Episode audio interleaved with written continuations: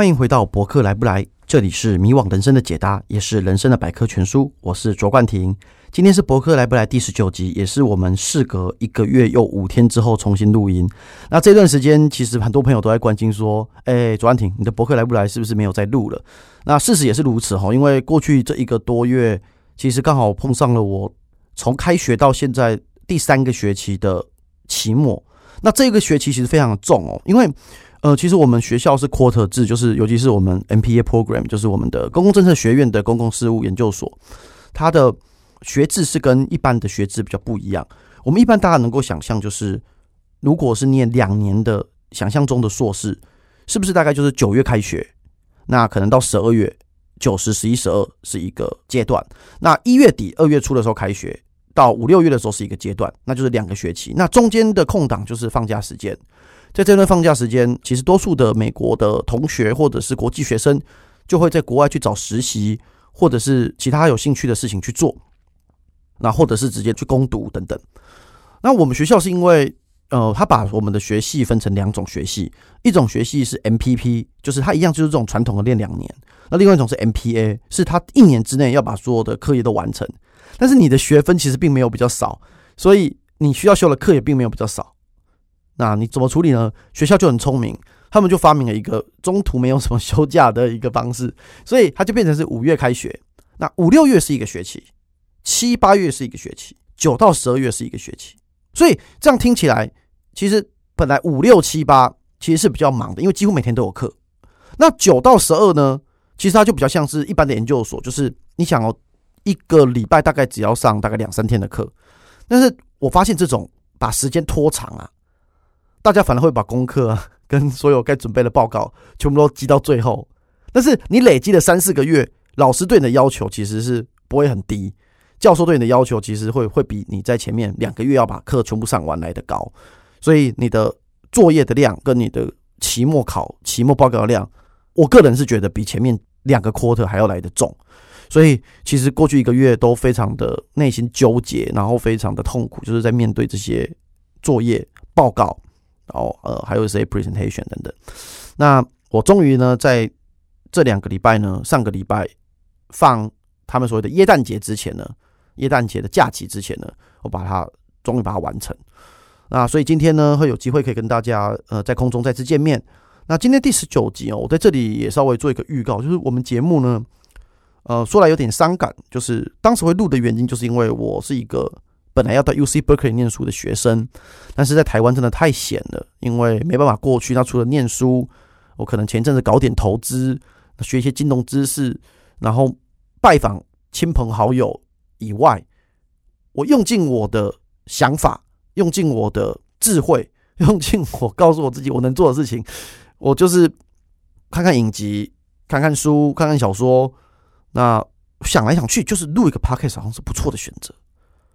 所以，其实，在几个月前，当时我们这个节目刚开始呃开的时候，我其实一开始就没有想说是会录永远。那它是一个在这段时间，很谢谢空中的朋友，大家陪伴我。从我从七月开始录嘛，如果大家有印象的话，是七月十号，当时是第一集。所以足足录到现在，其实也过了七呃七月份嘛，吼八九十十一十二五大概五个月，所以不到半年的时间。那七月十号到现在为止。我们总共迈入了十八集，今天是第十九集。我的规划是就取个整数，让它完美一点好了。所以我这个节目会总共录二十集。所以各位听众朋友不要觉得难过，我们以后还有很多机会可以用不同方式见面。那今天就是倒数第二集。那我在下一个礼拜，我预计是在跨年前，呃，会让最后一集上线。那这个最后一集上线的的二十集就是做一个收尾，因为伯克莱来了，我真的要去了。那我到了美国之后。我觉得我会改变一下我的生活的节奏，我会把我生活的重心除了学校的课业以外，呃，虽然说现在疫情真的非常严峻，我今天的节目有跟大家解释一下现在美国当地的状况。呃，我想我会用不同的方式跟大家来互动，我也许会从呃这次是录声音的 podcast 的转为，也许是线上的直播，也许是影片，这个就请大家等我的消息。假使我最后还是很开心的回到了 podcast，我可能也会重新开一个节目。就是让我的节目名称有所改变，因为博客来不来有点名不符实，已经来了。OK，这大概是今天的前情提要。我今天想跟大家聊的第一个题目是啊，出国前的准备。其实蛮多朋友这几天陆续有在问我，很好奇啊，大家肯定是关心，就是出远门，就是你出国要半年、一年甚至两年的行李，你要怎么准备？这真的是一个蛮难回答的问题，因为每个人生活习惯不同。但是有几个基本的配备，我想我借由今天的节目跟大家做分享。嗯，有一些朋友可能对于在网上收集资讯，呃，觉得比较 辛苦，那可能也觉得大家的说法都不太一样，所以我在这跟大家分享。就如果你真的要出比较远的呃远门，其实第一个我觉得建议大家一定要去处理，就是你一定要去办国际驾照。那前几天我到了台中的监理所去办国际驾照，我真的发现现在的监理所跟以前我们小时候印象中监理所当时。我上一次去监理所应该是考驾照的时候，可能也只隔十几年了。我记得说十十几年前监理所让给人家感觉就是黑黑暗暗，然后服务态度很差，呃，大家也都爱理不理的。但是过了十几年之后，我这一次重新踏入了监理所，除了自工引导的动线非常的明确以外，他从一到二楼拿号码牌的服务，他问你需要什么服务，但等待。到你到了临柜前面，告诉他你需要什么，那他询问你的态度、跟处理的方式、跟需要的证件的 SOP，我发现现在都是按照 SOP 在走。比方说，办国际驾照，你需要带你本来的台湾驾照，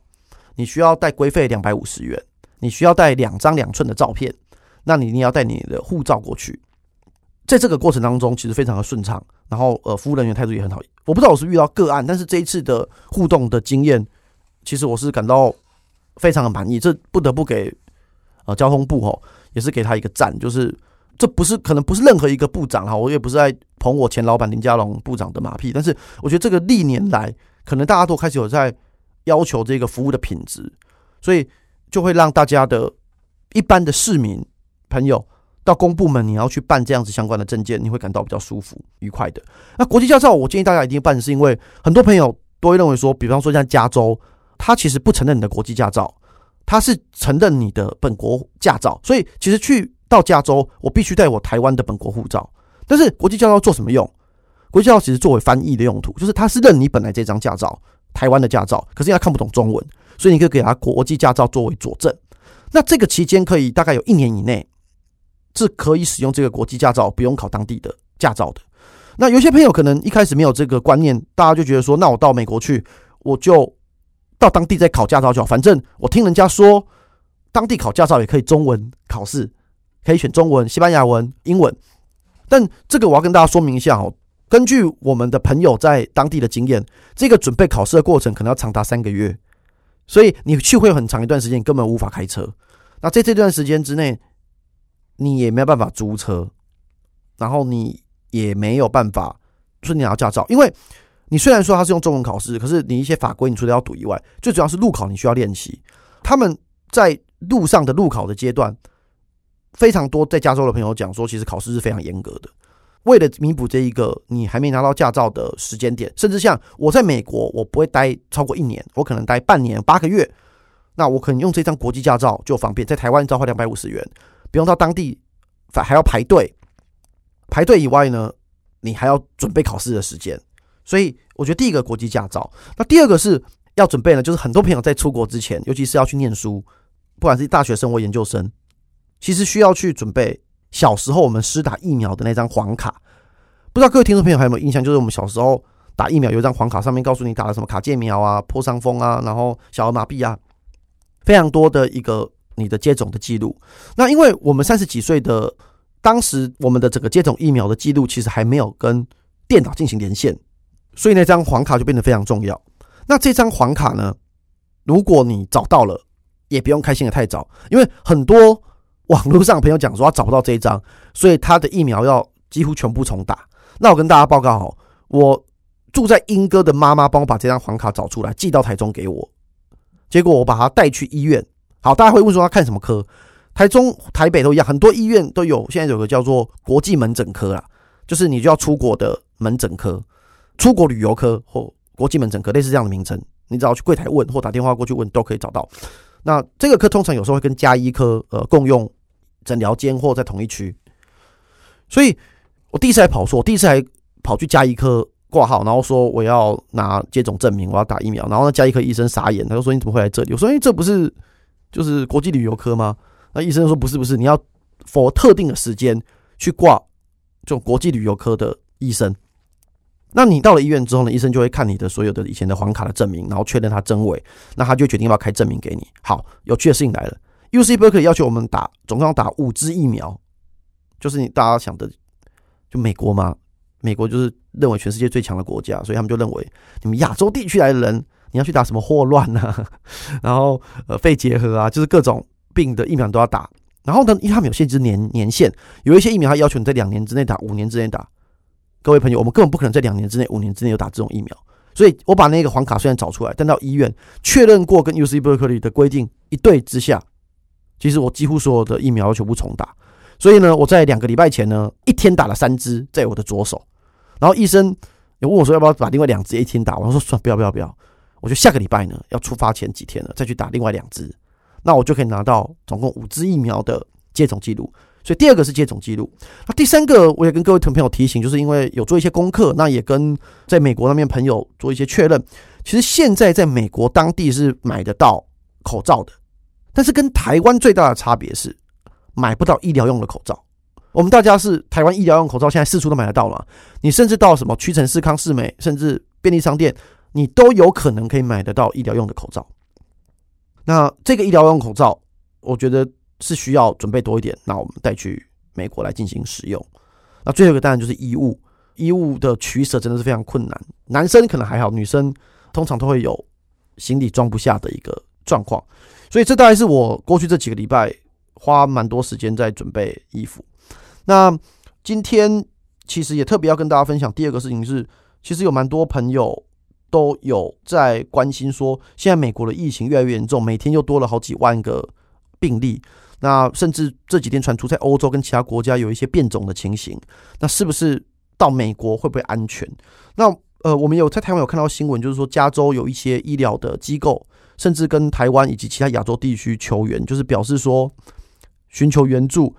表示说他们的医疗资源已经不够了。那这个我特别去查了一下相关的资讯哦，呃，其实这是真的，就是 ICU，尤其是急诊室的病房，尤其是南加州。它的容量已经降为零，降为零是什么意思？就是你今天如果在南加州，你发现你有急重症，那你需要到急诊之后要转加护病房，现在是无法进加护病房的。所以其实讲难听一点，就是如果你现在染疫，可能就只能等死，因为它已经没有足够的容量了。整个加州呢，它的州长其实这几天也宣布，就是说武汉肺炎的患者大量的涌入 ICU，现在可能有几个。在州里边的几个郡跟几个城市开始有居家隔离的命令，所以现在开始就是会要求居民没有必要的情形，你必须要更严格的严守，就是你必须在家里。那他们的警察会在路上巡，就看到你在路上闲话，就问你要干嘛。那你跟他讲说：“哦，我要去超商买食物。”哦，那可以。但是你看起来就是要开 party，他就会重罚你。所以就是大概是这样情，那跟台湾就不一样。台湾我们是所有的手机都被监控嘛。那我们的手机如果放在家里，我们讲说，那我放在家里就溜出去。但是他们我们的社会局啊、卫生局啊，以及邻里长会不定时的打电话给你抽查嘛。然后当他发现打电话给你五分钟、十分钟你没有接，就会会同警察去你家破门嘛。所以前几天我有听到一个朋友，他从国外回来，他在家里居家隔离，然后因为他在房间睡死，然后手机没有接到。好像过二十分钟吧，里长跟李干事还有一堆警察到他家大楼在找他，听说他吓都吓死了，就是说 怎么会这么严重？但是这其实就是台湾防疫能够做得好的原因。虽然这几天，呃，因为长荣航空的这个机师的原因，台湾可能会面临到一些接下来的风险，所以我们紧接着的，包括耶诞节的活动跟跨年的活动，可能大家都要更谨慎。那说真的，以我个人的立场是，能够不要去就尽量不要去啊。那当然，城市的首长。各个城市的首长认为说，follow 中央指挥中心的命令，就是说，并不是说不能办。但我个人而言，我会建议大家说，能够不要去就尽量不要去了，因为目前的情形，台湾真的是全世界少见的净土。那我们前几天在全世界的评比当中，在这次全世界的所有国家的抗疫的成绩，台湾的抗疫成绩是名列全世界第二名。第一名大家会好奇是谁，对不对？第一名是纽西兰啊，那纽西兰也做得非常好。所以我们要如何保持这样的战果？当然我说实话，长时间而言，当然，除非我们能够撑到疫苗全面普及，不然不太可能台湾是跟全世界的状况完全不一样。我们一定还是有零星的个案，这个要能够接受这个事实啊。我们不能把每天都加零、加零、加零当成是常态，因为当你全世界都在每天加几万、几万、几万，台湾怎么可能排除在全世界之外？除非你真的就把台湾全部封城，那我们都自给自足。其实这是有它的困难的，但是我们目前老实讲，跟全世界相比，我们已经做得很好。那我回来就是讲现在加州美美国的情形，现在整个居家隔离命令，因为它牵扯到 ICU 的容纳值，所以问题就会比较大。然后加上急诊室也不够。那依据到昨天为止的数字，哈，我稍微讲一下这个严重的程度，就是说以整个加州来讲，我们分成几个几个区嘛，吼，大家比较了解，像在 Facebook 啊，还是说 Google 啊，他们所在的湾区。就 Bay Area 这边，它大概还可以用的 ICU 容量大概还有接近十四趴左右，百分之十四。那北加州就是我要去念的 UC Berkeley 啊，San Francisco 啊这些地方大概还有二十八，百分之二十八，所以大概还相对好一点。但是在南加州就剩零，所以呃，但还有一些其他地方我就不提，就是说南加州零，所以呃，现在它的疫情真的是相对比较严峻。那我们学校。这几天也陆续的发很多 email 给同学，就是说建议我们如果国际学生可以不要去，就尽量不要去。但是我都已经下定决心了，这是一个虽然有一点挑战哦，然后也是很紧张，但是我觉得都准备到现在了，有点感慨，就是觉得说这个出国的路还蛮多舛的，然后人生起起落落没关系，但是对于要出国这件事情，好像都一直遇到了种种的阻力。我在大学的时候，其实本来就准备大学毕业之后，希望可以出国念书。但是当时大学毕业的时候，其实自己觉得自己还没有准备好，那申请也申请不到所谓的好学校。那我就觉得，与其浪费钱去念，我也蛮幼稚的，就念一个我自己不喜欢，然后可能回来大家也没听过学校，会觉得蛮不喜欢的。所以我就没有去。那一工作，转眼工作的十年，那这工作的十年，终于在二零二一年。五月有机会可以出国，那申请到还不错的学校，UC Berkeley。但一转眼，五月到十二月，我已经念了七个月，到现在还没有出去。有了，我在前一年有先去看学校的状态嘛，就是有去现场参访。可是我实际到念去念，其实也要到今年才去。所以无论如何，我一月出发。那也跟大家报告，我大概是下礼拜的一月三号，就是下礼拜天，一个多礼拜之后我会出发。所以很快的，呃，会跟大家。下次见面的时候我还在台湾，那下下次见面的时候可能不是 Podcast，可能是其他平台。那也欢迎大家就是关注我的就脸书还有 IG。那我的脸书叫卓冠廷，那 IG 你打卓冠廷也查得到我。欢迎大家，我们大家保持联络。那下一个主题呢，还有一点点时间，嗯，我要在这里就跟大家分享一下我最近。回到我们一开始柏克莱不来的主题，就是是职场你的朋友跟导师嘛，吼，你的最好的伙伴。我最近其实蛮有感慨，就是说有一些朋友因为过年快到了，所以进入一个转职的旺季，所以有一些朋友呃在等年终领到之后就准备要离职。那有一些朋友甚至更早，可能在去年年底就离职，那在等就是过年后之后要重新求职，这段时间好好休养。那所以这段时间我其实跟了蛮多的朋友有聊天，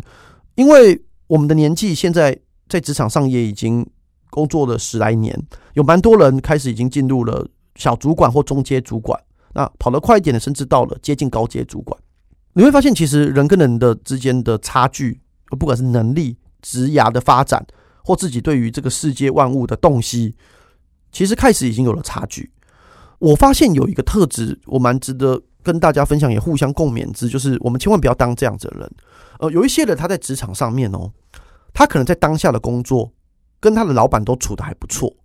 那当下老板也都会觉得他算好用，但是他有一个很大的问题，就是这已经不是单一个案，我看到好多人都是这样，就是他在离开每一个岗位，到了下一个岗位跟他新的老板合作的时候，他都会去批评他的前老板，并且把他的前东家或前老板讲得一无是处，因此而正当化他离职的正当性。那当下第一时间，通常你的现在的老板，如果是那种比较年轻、比较火候不够，他会不以为意，那好好跟你互动，因为你对他忠诚，你对他付出，你好用，你有能力。但是当你这样的情形过了，换了一个东家、两个东家、三个东家的时候，你开始你的风评就会是一个会批评你前老板的人，那你以后到了你新的工作岗位的时候，或你要找新的工作的时候，这一定会增加你的困难度，因为各个领域的圈子做到十几年、二十年之后，跟你同样阶层的人比例都比你当 entry level 来的小，你都已经进入这个圈子中竞争的梯次了，你是要去竞争以后当主管的人了，所以你会让你的风评不好。那我这几天因为说真的，蛮多朋友大家都在聊天，那也给他们一点建议。我发现有一种特质的员工，他的加薪速度非常快，然后他的职涯发展也非常好，公司也都非常仰赖他。我有一个同事，以前在天下杂志，那后来他一路在做网络的行销，会做企划，也会做业务。他就从薪水十年前的薪水三万元，呃，就一年大概是五十万嘛。前几天他给我看他的薪资，现在已经是一年大概一百五十万，就一百五十万并不是非常多，不是多到就是有外商一年三百五百，可是他在十年之内，一个女孩子，说真的，她也不是什么名校毕业，不是什么台大政大，也不是那种国外留学回，她就是一个很努力，然后也蛮有天分，也认真的一个职场工作者。那现在已经带了一个小团队，大概是七八个人的小团队，啊，一年的年收入大概一百五十万。那我们在聊他的下一个阶段，他希望能够迈向的是到两百万的这个门槛。那这非常困难，因为其实你从三万到一个月月薪三万到十万的这一阶，会比你到一个月到十五到二十万会来的简单的多。我知道这都其实都非常困难了，因为多数人，大家我们我们其实不一定有这么好，因为他其实也是运气好，也是有遇到提拔他的主管，那自己也有能力。但我要谈的是说，他在跟我聊天过程当中，当我提到为什么他前一个工作要离职。你完全不会从他的嘴巴中听到他批评他的前老板，他只会告诉你他的职涯发展的规划。那他觉得上个阶段他学习到了什么？那他觉得是到了该改变的时候。这个我故事我蛮值得跟大家分享，就是说，我们大家其实离开前东家或你的老板有异动，就算你没有离开哦，是你的直属主管有改变。比方说，你今天是一个副理，那你的经理因为总公司调动，你的经理离职，那或离开到其他的。团队或其他的部门换了新的主管来，有蛮多员工喜欢靠批评前面主管来向新的老板输诚。但是这件事情，只要有见地跟有经验的老板，内心就会告诉自己一件事情：哇，某某某，今天你会这样子讲你前老板，那有一天我离开的时候，或你离开的时候，我是不是会被这样被你讲？所以他就会用你，可是你绝对不会在核心。有所有好康的，有加薪，有奖金，有升迁，除非他真的用到没人可用，除非你的部门大家都是能力没有你好的人，不然其实你是不会有升迁的机会的，因为大家职场多数的人还是会珍惜人跟人的互动，尤其是不喜欢被刺仔，就是要被刺嘛，在你背后刺你一刀的这种人。那这个是我这几个礼拜其实跟蛮多，尤其是最近真的是离职季。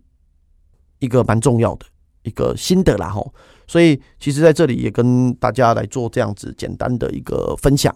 那我下一集呢会再准备一些题目跟大家来做分享。那今天就先聊到这里哦，我们下周见，拜拜。